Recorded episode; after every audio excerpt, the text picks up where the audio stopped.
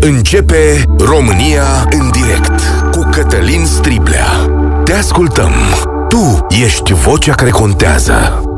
Bun găsit, bine ați venit la cea mai importantă dezbatere din România. Ieri, în timp ce aici ne băteam cu pensiile speciale, în Senat era votată o lege care stabilea un prag de 50.000 de euro pentru abuzul în serviciu. Nimeni, cu excepția unui grup restrâns de cetățeni politicieni, nu au știut de existența acestei legi. O să vă povestim mai târziu cum s-a hotărât la Vila Lac așa ceva. Cert este că deci, decizia a fost trimisă pe mail la grupul PNL după o ședință a coaliției, a trecut în mare viteză de comisii și a fost votată de către membrii Senatului. S-a opus USR. Aur s-a abținut și asta îmi spune mult despre modul în care văd ei administrația din România. Pentru mulți dintre români, acest vot, în absența unei dezbateri publice, a stârnit un viu ecou. Este fix Ordonanța 13 și împlinirea visului lui Liviu Dragnea. Este același sistem care încearcă să scape de pușcărie o parte din administrația românească obișnuită să câștige cât mai mult și să răspundă cât mai puțin. E adevărat, avem o decizie a CCR pe care ar trebui să o transpunem în lege. CCR a luat un raport al Curții de la Veneția, dar care nu vorbea de praguri financiare, ci de praguri de răspundere și a transformat această recomandare într-una patrimonială. Ce să vezi? Spunând că pragul trebuie să fie unul semnificativ, adică să n-aibă o valoare derizorie. Și atunci clasa politică s-a uitat și a zis, bă, să fie 50.000 de euro. Acum poate vă întrebați de ce această sumă? Ce are relevanță suma asta? Pentru că este pragul achizițiilor directe în România. Înțelegeți ce au făcut? Oamenii îi protejează pe primarii sau pe funcționarii care au achiziții pentru diverse administrații sau diverse companii de stat sau, știu, instituții. Ai dat-o de gard, ai greșit, ai furat, practic nu mai poți fi anchetat. De 50 de, de la 50 de mii în sus e licitație și acolo e mai greu. Dar poate ne povestiți voi, consilieri locali, primari, oameni care lucrează în domeniu. E o problemă reală asta cu pragul ăsta sau e vorba de protejarea unor hoți? Un lucru mie mi se pare clar, văzut din afară. E absolut uluitor cum clasa politică din România construiește o nouă clasă socială, o castă afar, aflată practic în afara societății, deasupra ei, dar care este mufată la cele mai multe dintre resurse au cele mai mari salarii din România, li se acordă beneficii și drepturi speciale, li se amputează răspunderea și știu eu ce o să mai urmeze. E ca și cum ai un fel de căpuș așa deasupra noastră și care nu poate fi desprinsă. Și încă ceva. Asta nu s-ar întâmpla dacă aici la noi nu ar fi și o aversiune față de regulă.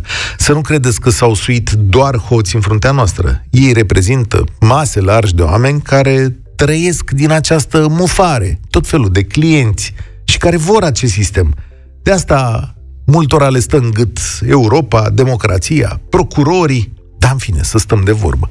Poate asta e doar părerea mea, poate, nu știu, așa cred eu și lucrurile să văd altfel de pe teren. Și aici vă aștept pe voi. 0372069599. Ce a urmărit coaliția prin introducerea acestui prag?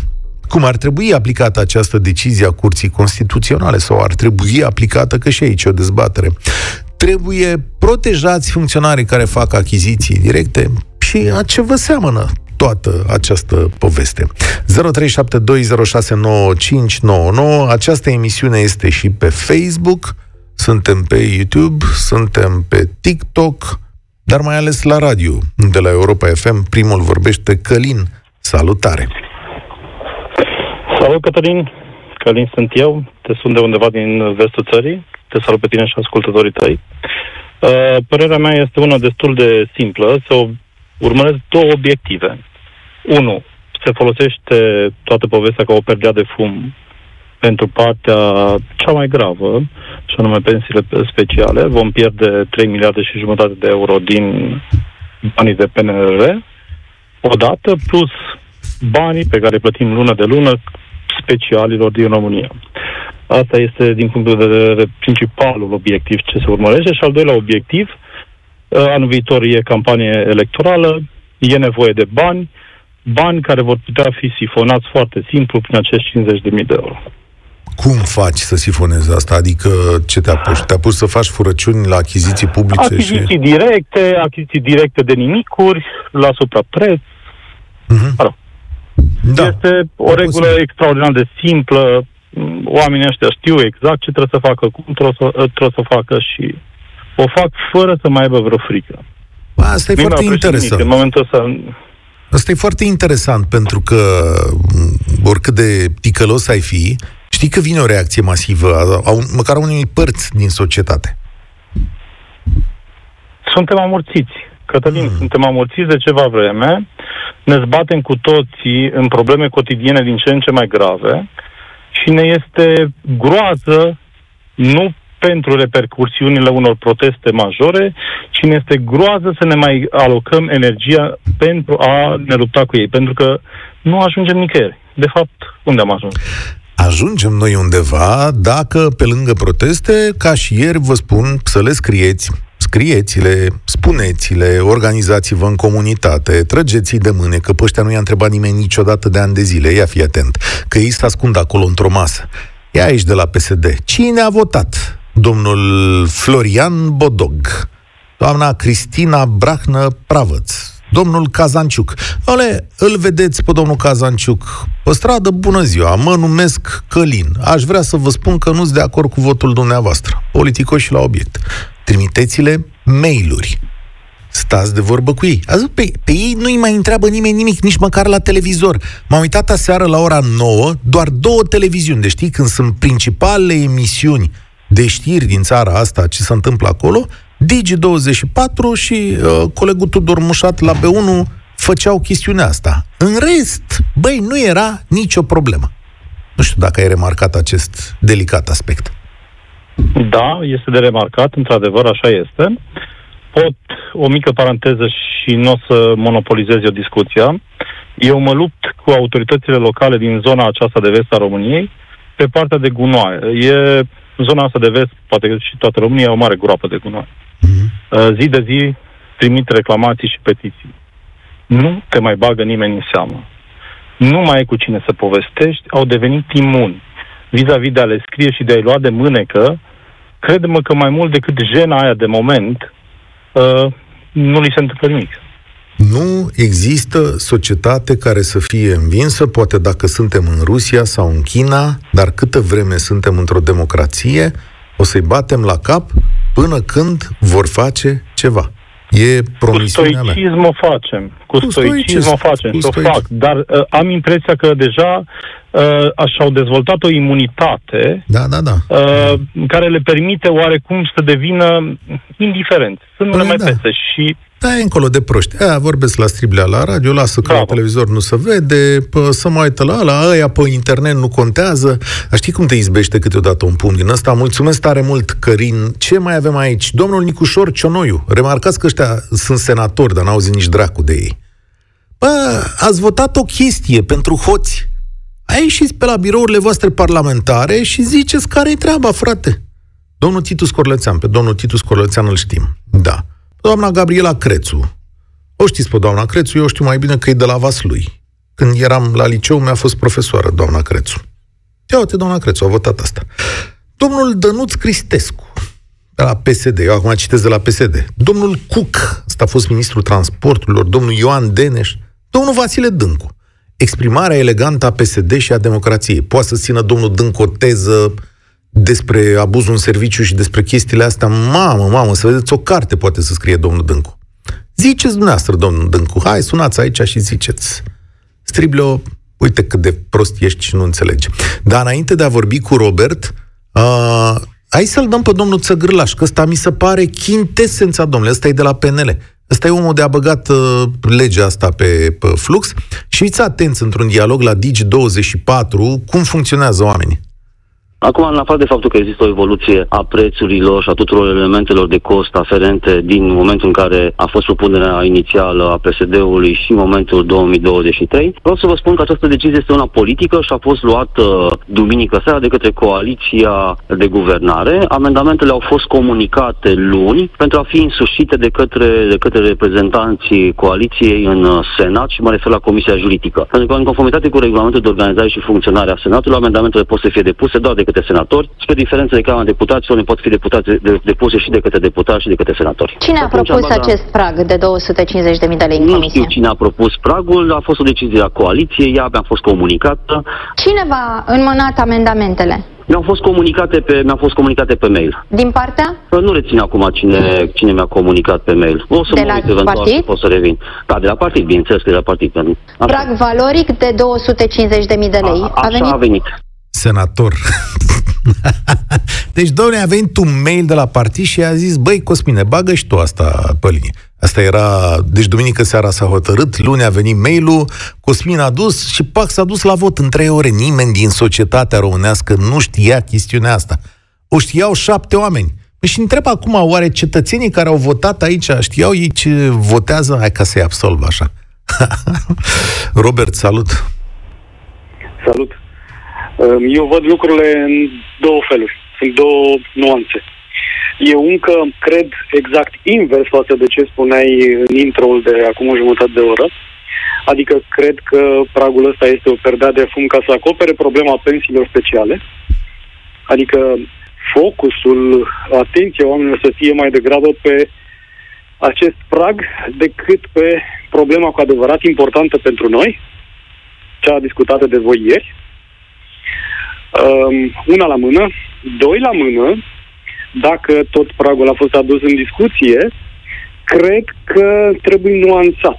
Ce înseamnă pragul ăsta pentru achiziții în situații normale, dar în situații de criză. Chiar te rog. Adică dacă după, după o intemperie, eu știu, uh, un viscol sau o inundație, o viitură sau poate um, o situație, o vizită a unui investitor, să spunem, că ar fi o situație mai specială, um, suma asta de 2000 de euro, 9000 de lei nu ajunge. Ăsta Autoritățile 9000 de locale- lei, 9000 de lei este noua propunere. Deci după ce societatea a protestat, uh, Ministerul Justiției vine cu o propunere de 9000 de lei. Da. Părerea mea e că uh, pragul ăsta de 9000 de lei ar trebui punctat pe situații normale, pe situații de criză, uh, intemperii, vicisitudini, pragul ar trebui să fie mai mare, pentru că să închiriezi un excavator sau să modifici un drum sau să intervii punctual la nivelul autorităților locale nu e de ajuns pe situații de criză. Bun, dar nu, nu înțeleg, adică cum nu e de ajuns. Eu nu înțeleg principiul, pentru că las odată că uh, raportul Comisiei de la Veneția nu zice să fie prag patrimonial, dar nu înțeleg principiul, adică de ce trebuie protejat funcționarul care face o achiziție directă sub suma de 50.000 de euro? De ce e nevoie de protecția asta? Pentru că, spre exemplu, pentru a debloca un drum sau pentru a interveni uh, la remedierea unor pagube, uh, ai nevoie de o decizie rapidă, ori să pierzi timp 2-3 luni în urma unei licitații pentru Ok, asta o am sumă înțeles. de 10.000 de euro, 12.000 de euro, este contraproductiv. Dar nu ai de ce e rezultat. frică de faptul că vei fi anchetat? Că asta e problema. Că, într-adevăr, s-a ridicat pragul la 50.000 și a zis, bă, până în 50.000 cumpărați direct. Dar aici e o frică de dosarul penal. Pentru că ceea ce se vede de la distanță e următorul lucru. Uh, băi, ăștia ne anchetează. Dacă facem o cumpărătură de 15-20 de mii de lei, o să ne ancheteze. Și eu nu înțeleg de ce ți-e frică de dosarul penal dacă totul e în regulă. Păi ați dat dumneavoastră un caz mai devreme, acum câteva luni, cu nu știu ce domn, asupra Așa. căruia ministrul justiției s-a pronunțat că ar fi nevinovat. Cum cineva se poate pronunța că e nevinovat, altcineva se poate pronunța că e vinovat doar pentru faptul că nu-l plac sau din, nu din partidul meu. E simplu. Bun, da, pe asta un procuror, stați un pic, că un procuror, ca să instrumenteze un dosar, trebuie să aducă probe, trebuie să facă tot felul de lucruri. E o chestiune complicată. Spuneți că procurorii ar abuza, asta e discuția, că procurorii ar abuza de acest instrument? Păi, s-au mai văzut cazuri pe la Ploiești cu unii care au încercat să facă do- dosarul unui prim-ministru. Uh, mai sunt câteva cazuri prin Oltenia. Pot să vă dau un exemplu, dacă vreți.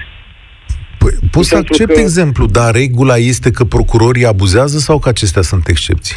Care, care, care e regulă, ți se pare mai apropiată? Faptul că se poate fura în administrația publică din România sau că procurorii abuzează de acest instrument? Care e regulă? Ambele, ambele cred că sunt reguli de funcționează în societatea românească, cu tot respectul. De ce, de ce susții acest lucru? Adică ești în sistem, ești undeva în zona asta administrativă și ți se pare că procurorii Nu, vin? nu, nu, Ok. nici de cum. Am lucrat tot timpul la privat, însă Ok. am uh, prieteni uh, care au fost și canați de procurori. Pe nedrept. Adică după Mhm. 5 ani, 3 ani, 3 ani jumătate sau 4 ani, mi s-a dat începerea urmării penale, timp în care uh, doamna a făcut o scleroză și a murit, uh, familia a fost destrămată. Datorită unor presiuni, unor anchete care se făceau până noaptea la 2-3 dimineața și totuși. Ok. Și crezi că nu avem astăzi un sistem care să echilibreze asta? Adică, Mi-e teamă că nu. mulțumesc, Nu accept... există, nu există o răspundere a procurorilor sau a magistraților pentru abuzuri. Discutăm Uh, de autorități publice, dar la lor, răspunderea lor nu există încă. da, mulțumesc tare mult. Există răspundere, există inspecție judiciară, există CSM, există presiune publică. Eu cred că sunt destule instrumente. Pragul de 250.000 de lei fidelizează primarii, au liber la șmecherii. La mine în comună, primarul a învelopat o școală cu 600.000 de lei, o școală fără niciun elev. Cetățenii au făcut plângeri la DNA, dar nu s-a întâmplat nimic. Acum urmează căminul cultural. Na, că există și situația inversă. Uh, Bogdan, Sorin, așteptați-mă o secundă. Am prins-o pe Ioana Ene Dogioiu și vreau să văd cum s-a petrecut uh, treaba, adică noaptea, cum s-a întâmplat la Vila Lac. Uh, Salut, Ioana, mulțumesc că ai răspuns. Bună, bună ziua tuturor, da, a fost așa ca um, ziua ca oamenii cinstiți. De, de, de întâlnire să știa, mi-ai spus. Adică cine urmărește activitatea politică să știa că e o întâlnire acolo. Ce s-a întâmplat la întâlnire? Asta e nelămurirea mea. Întâlnirea de duminică seara a fost oficial dedicată um, chestiunii pensiilor speciale. Da, urma săptămâna decisivă, duminică încă nu aveau soluția. Uh, numai că în conclav extrem de restrâns. Adică prin asta înțelegând liderii celor trei partide plus ministrul justiției, chemat însă fără înțeleg, fără putere de decizie, cumva ca spectator care să ia notițe, um, au adus și chestiunea asta în discuție. De ce? Pentru că, în virtutea altui jalon din PNRR, noi avem în Parlament acum un proiect de modificare a codului, codurilor penale pentru armonizare cu uh, deciziile Curții Constituționale. Și urma să intre la vot acest proiect. Și au zis, abuzul nu are prag. Ministrul Justiției a făcut aici o greșeală foarte mare din punctul meu de vedere, s-a fofilat și a trimis abuzul fără prag. Decideți-l voi de ce să mă spăl eu, pe- de ce să-mi aprind eu paia în cap. Ok. Și cine i-a dat, uh, cine i-a dat în ședință foaia de drum, ca să zic așa? Foaia Uh, de... în ședință el nu a primit nicio foaie de drum. El a, înțeleg că s-a opus, varianta de 250 de mii a fost susținută mai ales de domnul, ar fi fost, ce discutăm e pe surse, ar fi fost susținută mai ales de domnul Kelemen Hunor, cel mai vocal apărător al acestei valori. Uh, foarte încântat și uh, domnul, uh, domnul uh, Ciolacu, desigur, deoarece nu așa, printre cei care vor scăpa cu mare pejor repejor, e și domnul Chesnoiu ar scăpa sub acest prag, ce să vezi. E doar un exemplu, așa, la prima mână. Uh, la prima citire. Uh, domnul Ciucă, nu știu dacă a avut o poziție. Uh, domnul Credoiu s-a opus, dar asta a fost. Uh, decizia coaliției, odată luată, încerc, repet, foarte restrâns în partida, nu s-a știut de aia Rareș Bogdan acum este, face ca uh, Tarzan prin junglă de supărare. Uh, și au fost trimise direct la Comisia Juridică din Senat, au preluat-o frumoșel, domnul Cazanciuc, domnul Fenică, domnul Zvârcan, hap, hap, au făcut amendamente și l-au băgat direct în plen. Fără niciun fel de discuție, fără niciun fel de dezbatere. În plen, coaliția a votat fix ca oile, adică n-au avut nicio problemă. S-a ridicat degetul, votăm, votăm. Nimeni nu s-a uitat, nimeni n-a fost atent, pe nimeni n-a interesat. După care a început scandal. Pentru că ei sperau, asta este părerea mea, să bage această chestie pe sub scandalul pensiilor speciale, care oricum exista, Deci, care oricum va uite, fi. au fost doi ascultători aici, Ioana, care au spus așa, domnule, e o fumigenă special fabricată de ei ca să acopere pensiile speciale. Să nu mai vorbim de... acopere pensiile speciale? Că pensiile speciale se duc acum la cameră. Ce să acoperi la ele? Ok, deci ne S-a întoarcem. adoptat la Senat, au fost cravate, a fost scandal, de zile întregi presa țipă despre chestia asta, va țipa în continuare. Și dacă era o fumigenă, după părerea mea, o țineau acolo. Țineau pragul ăla de 250 de mii acolo, ca să acopere tot, tot parcursul viitor al legii pensiilor speciale. Da? În plus, dacă vrei să creezi o diversiune, nu creezi o diversiune care îți face mai mult rău decât subiectul pe care vrei să-l acoperi. Adică asta este... Și atunci, Vrei să... explicația ta de om cu experiență în toată chestia asta, ce au urmărit? Ce, ce, ce vor de adevăratele? Asta au urmărit. Au urmărit să omoare cu totul abuzul în serviciu. Deci să îngroape cu totul. Pentru că și așa mai poate fi comis numai prin încălcarea legii. Au zis, gata, frate. Îl omorâm și cu pragul ca să terminăm lucrarea, adică trebuie să fie și cu prag și cu doar cu încălcarea legii, nu regulamente, nu uh, decrete, nu HG-uri, nimic. Uh, deci trebuie să fii deosebit de fraier să mai pici pe abuz. O infracțiune pe care ei au o foarte mare boală, pentru că a fost, e adevărat, foarte mult folosită în locul luării de mită. Asta era abuzul în serviciu, de fapt. Hai să fim cinstiți. O luare de mită la care nu puteai să dovedești actul material al luării de mită. Puteai să dovedești doar fapta și prejudiciul. Și atunci ele unite erau unite în abuzul de, în serviciu. Au hotărât să-l desfințeze cu totul, că îi încurca prea tare și au zis, o băgăm sub alt scandal. Că și așa scandalul pensiilor speciale este și așa el va continua. Și așa, bă, bă, săptămâna viitoare, legea, proiectul ăsta trecut de Senat, va ajunge și la Cameră, va fi evaluat și de Comisia Europeană. Deci nu ne mai... Intră al doilea, intră sistemul de pensii în general, care va fi uh, jalonul următor. Deci, asta nu se va termina. Dar au zis, dacă tot o încasăm pe chestia asta, hai să ne băgăm și cu asta pe dedesubt. Din punctul meu de vedere, punctul de inflexiune pe care nu l-au luat în calcul și de care s-au speriat, motiv pentru care brusc a apărut din Joben la fel de nejustificată, la fel de arbitrar acest 9.000 de lei, a fost momentul în care a ieșit doamna Chiuviș. Doamna Chiuviș a declarat pentru Spot Media și pentru încă o publicație faptul că va sesiza Comisia Europeană. Dacă rămâne așa, se sesizează Comisia Europeană pe mecanismul rule of law. Oh, rule of law înseamnă bani. Adică Uh, le problem. taie fondurile europene, ca să înțeleagă Problem, totul. scandal, Bruxelles. Eu sunt convinsă că pe biroul Ministrului Justiției au sunat telefoanele în draci de la Bruxelles. Este o părere, nu o informație, ca să ne înțelegem foarte bine. Cred că doamna Chiuviși a ieșit public, dar n-a stat doar să spună public chestia asta. Cred că a mai făcut și alte demersuri. Uh, drept pentru care ați văzut cum brusc Marcel Ciolacu, care a simțit primul pentru că el este I-a dat-o domnului uh, Ciucă, da. obișnuit cu genul ăsta de scandaluri în jurul PSD-ului, a zis, frate, să hotărăsc pe Ministerul Justiției, ceea ce Ministerul Justiției între noi fie vorba trebuia să facă de la început. Ioana, da. Și, și Ministerul Justiției a scos din Joben 9.000 de lei. Vedem cum merge la cameră. Mulțumesc tare mult. Pe Spot Media aveți editorialul Ioanei N. Dogioiu și mult mai multe informații. Hai să analizăm și în funcție de lucrul acesta. Cea mai mare dezbatere publică din România. În direct la Europa FM cu Cătălin Striblea. Bogdan, salutare! Unde te situezi? Ce înțelegi din povestea asta?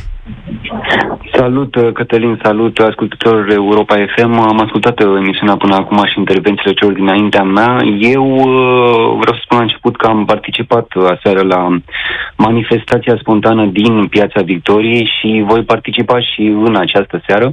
Uh, Manifestația a început uh, de pe comunitatea Reddit uh, România acum ceva zile și a fost uh, transformată la un moment dat în chestia asta pe mm, pensiile, mm, pe uh, abuzul în serviciu. Uh, Manifestația era pentru pensii speciale, acum a, a devenit și pentru uh, abuz în serviciu. Uh, pentru mine este clar și nu cred că doar pentru mine este clar faptul că oamenii aceștia din coaliția de guvernare nu uh, lucrează pentru uh, cetățeni, nu ne reprezintă. Ei lucrează în interesul propriu și cum au spus și ceilalți înaintea mea, au uh, niște interese și lucrează ca să și le îndeplinească. Și foarte de nedemocratic lucrează. Adică primesc, se întâlnesc în, la o vilă, primesc parlamentarii pe mail uh, și de pe mail îl bagă pe par, parcursul legislativ în Parlament, e adoptat la Senat, adică fără consultare publică, mai ales că e UG13 și uh, PSD, PNR, UDMR și știu foarte bine ce a însemnat OUG-13. S-au strâns 600 de mii de oameni peste tot în București, în România, sute de mii de oameni, multe orașe, și repetă același lucru. Fii atent. Și mai e dubios. Primesc pe mail chestii, adoptă, e foarte nedemocratic. ce spui tu e o chestiune de principiu. Și România trebuie să o înțeleagă și să o respecte. Așa funcționează democrația prin prezentarea comunităților uh, a lucrurilor care să, să votează, prin prezentarea în comunitate. Bă, uite, facem asta, uite de ce o facem.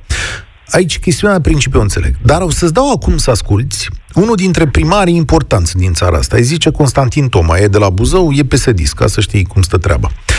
Ăsta a, a luat foarte multe mandate, domnul Toma. Lumea zice că nici nu e un primar rău, uite cum gândește el. Și după ce spune cum gândește el, vreau să, să stăm de vorbă despre chestiunea asta.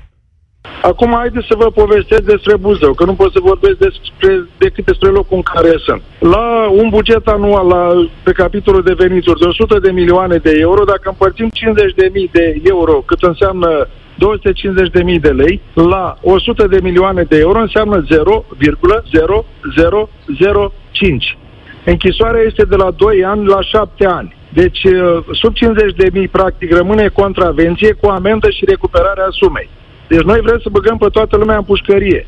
Iar chestia aia că, doamne, de, de, cu bună știință a făcut uh, frauda, uh, este foarte interpretabilă, pentru că în momentul în care eu, dintr-o greșeală, un funcționar îmi dă să semnez o hârtie și n-ai cum să verifici întotdeauna tot ce e acolo, deci riști imediat să, să, să ajungi cum a ajuns și Mircea cu tău, colegul nostru primar de la Râmnicu Vâlcea, le-a fost condamnat la 3 ani și 6 luni pentru uh, niște minciuni.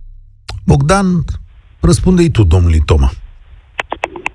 Păi ce să-i răspund? Domnul a spus că, și citez, păi ce facem? Vrem să-i băgăm uh, pe toți în uh, pușcărie? Și atunci vin cu o comparație la alte două proiecte legislative pe care aceeași coaliție le-a adoptat pentru tulburarea ordinii publice, proteste, pușcărie, asta vrea, deci pușcărie, băgăm pe protestatari la pușcărie, asta e ok. A doua chestiune, proiect legislativ pentru uh, eliminarea amenzii și uh, 3-5 ani de pușcărie pentru persoanele dependente de substanțe. Deci pentru consumatorii de substanțe, un milion la număr prin statistici, pentru aceea uh, coaliția vrea pușcărie. Dar când vine vorba de abuz în serviciu, spune că se întâmplă prea des, uh, așa că să fie doar contravenție. Mie mi se pare că este un contrast foarte puternic între proiectele legislative nedemocratice pe care le adoptă această coaliție. Avem, pe de-o parte, uh, această chestiune cu abuzul în serviciu, care mm, vine în contrast, vrea să bage contravenție pe chestia asta, iar pe dependența de substanțe sau pe alt subiect vor să bage închisoare sau pentru protestatari, închisoare. Deci este un contrast foarte mare. Unde... Pentru că întrebarea Asta... care se pune e care pagubă adusă societății este mai importantă? Atunci când un uh, copil, sau să zicem și exemplu de zilele astea, un, o răsfățată Uh, un să, elev, să, un să droghează sau exact. în momentul în care un funcționar public uh, ia niște bani ai comunității, cum am văzut în dese cazuri. Păi aceea, ce, acei bani, ce contează, acei bani, ce contează acei mai bani sunt bani publici, uh, funcționarul public are niște atribuții, are niște responsabilități, există o legislație, uh, este într-un colectiv cu mai multe persoane, este și primarul acolo și pentru aceea vrem, dacă încalcă legea și fură, să fie o contravenție. Dar pentru persoanele care își exercită drepturile, cum ar fi protest, Uh, să dea pușcărie, ăsta a fost proiectul PSD, PNL, UDMR, sau pentru persoanele care suferă de dependență de substanțe, elevi prinși în uh, școli sau tineri care sunt la un festival și consumă să nu mai fie contravenție, Foarte să bine. fie pușcărie. Foarte bine punctat. Nu. Mulțumesc mult. Vedeți de ce vă vorbesc de clase și de caste? Păi, prieteni, salarii foarte mari, când v-am pus în mână 7-8 mii de lei să funcționați acolo în administrația publică din România, păi vă dăm și răspundere în același timp.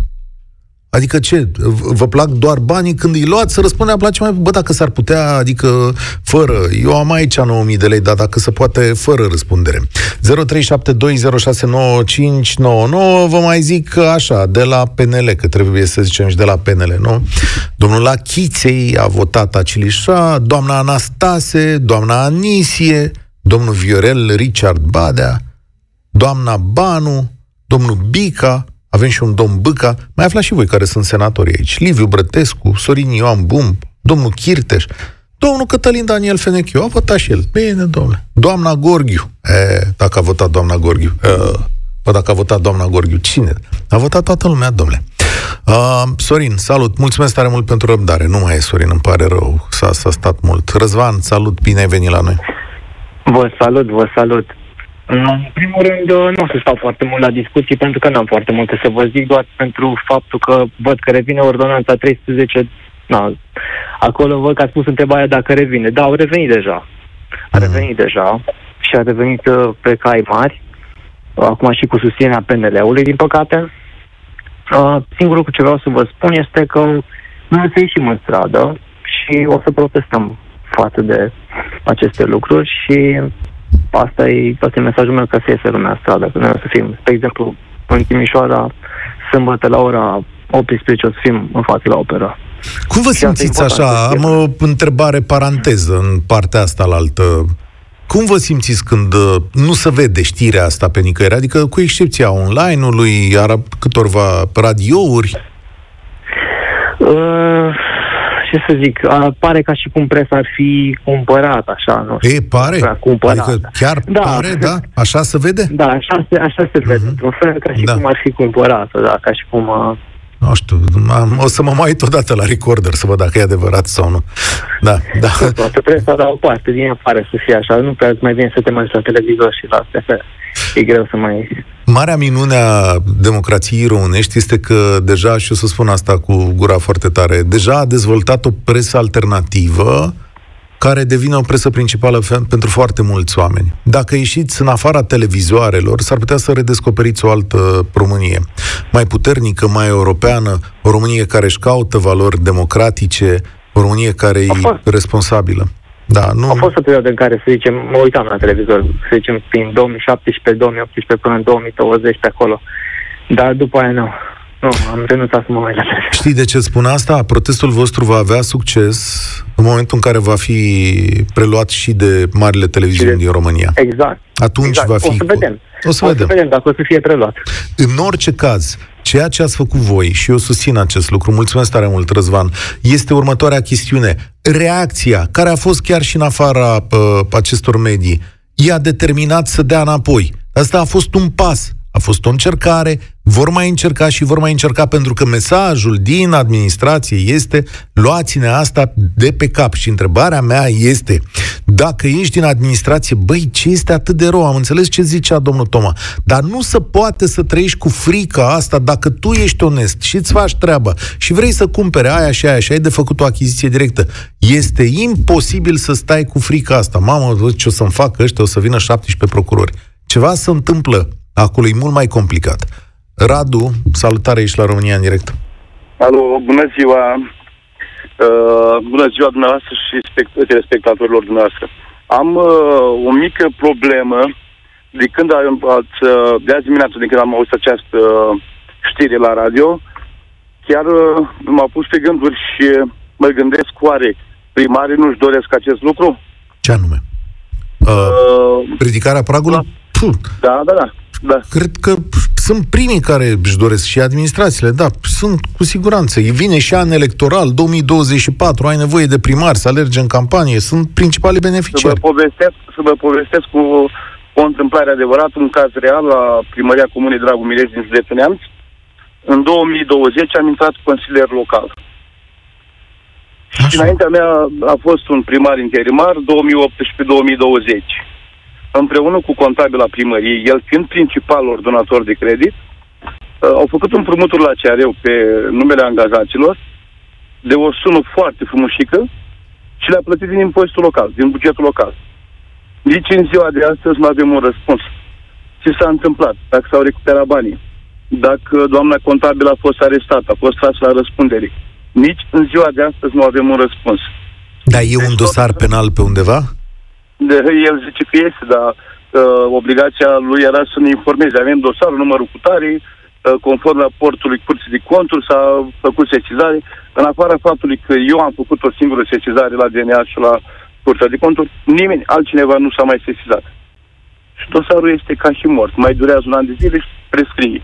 Cum primiți voi, dincolo de povestea asta pe care ne-ai spus-o, cum primiți voi în administrația locală din România existența unui astfel de prag? Adică... Din punctul meu de vedere, este o mare mărșăvie. De ce? Din punctul meu de vedere. Este punctul meu de vedere. Da, știu, nu, da. Zic să argumentez nu, de asta.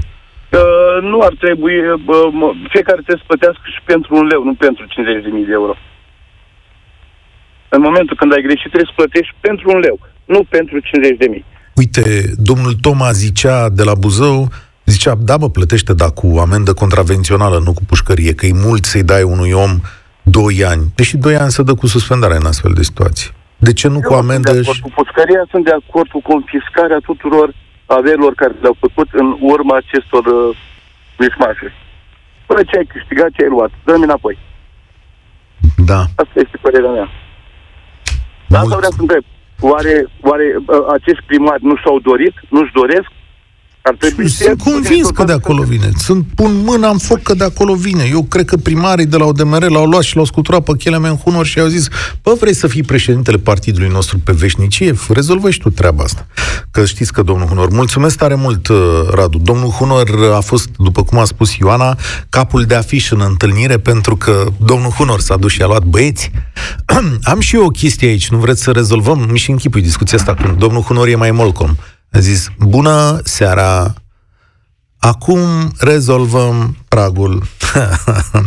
Domnul Ciolacu, care e cel mai șmecher dintre toți trei, s-a dus la Digi24 și a zis, domnule, vă explic eu cum e cu ăștia 50.000 de euro. Nu e un prag scos din burtă, s-a dat o direcție constituțională se face o paralelă cu pragul de 50.000 de euro pentru evaziunea fiscală. Știți că ei au mai băgat o chestie la evaziunea fiscală care este peste și sub 50.000 de euro și a zis, dacă acolo nu e pedepsită, pe ăștia de ce să-i pedepsești? Că uite, pe ăștia din privat i-am lăsat să evazioneze până la 50.000 de euro. Doamne ajută cum am întors țara asta cu fundul în sus. Vlad, ce mai zici? Bună ziua, Cătălin. Te ascult.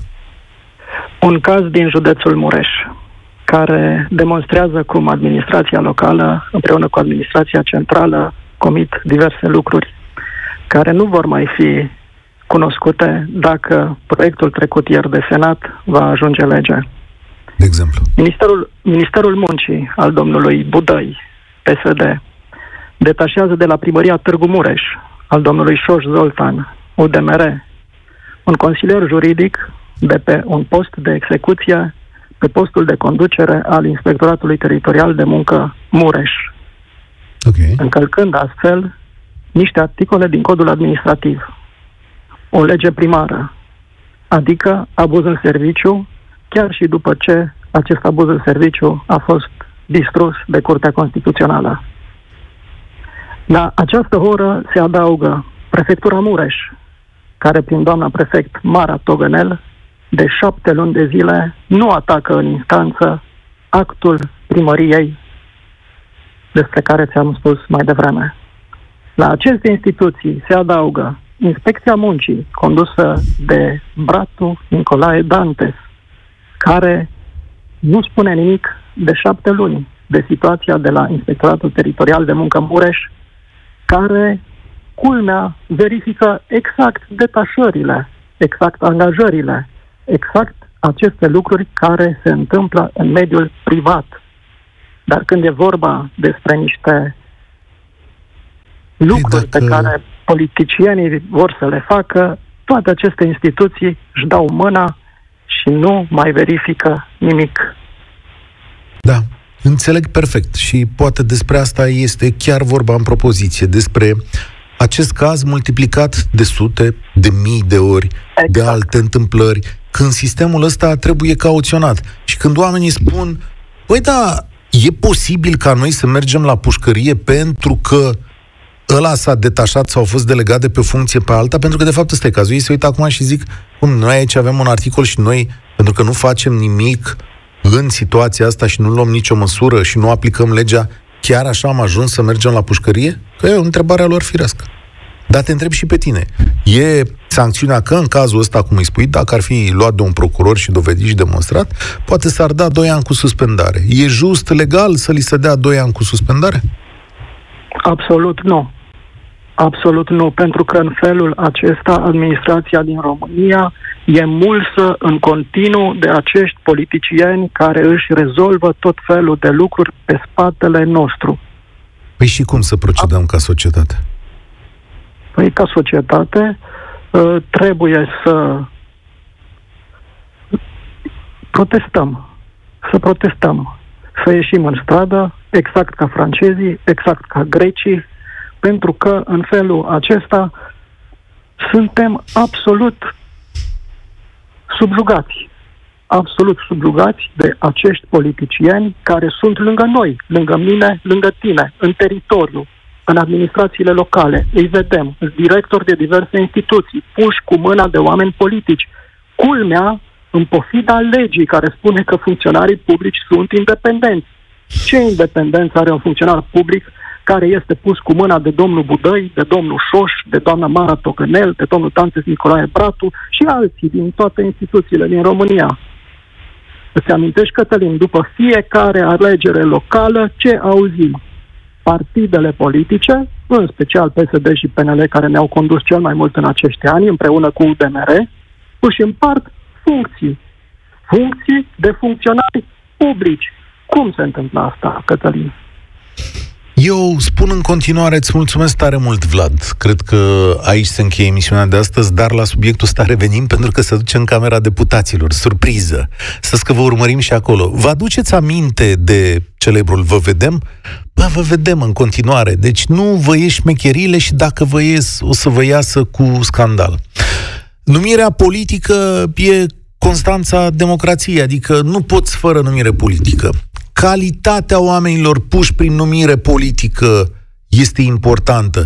Nu v-ați sătura să puneți proști și hoți? Că, de fapt, asta e una dintre marile probleme. Stimați politicieni, dacă ați pune mai mulți oameni care sunt competenți, atunci poate nu ar fi o atât de mare teamă. Încercați să inversați raportul ăsta.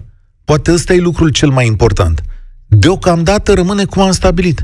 Suntem cu ochii pe voi și vă ținem minte. Ăștia sunteți. Chelemen Hunor, Marcel Ciolacu, Nicolae Ciucă, ăsta mi-e și milă uneori, serios vorbesc, că n-am cum să zic altfel, domnul Predoiu, care nu avea niciun cuvânt de spus acolo, și tot restul pe care vi l-am citit, lista aia. Scrieți-le, scrieți senatorului vostru și spuneți-vă, spuneți-vă punctul de vedere.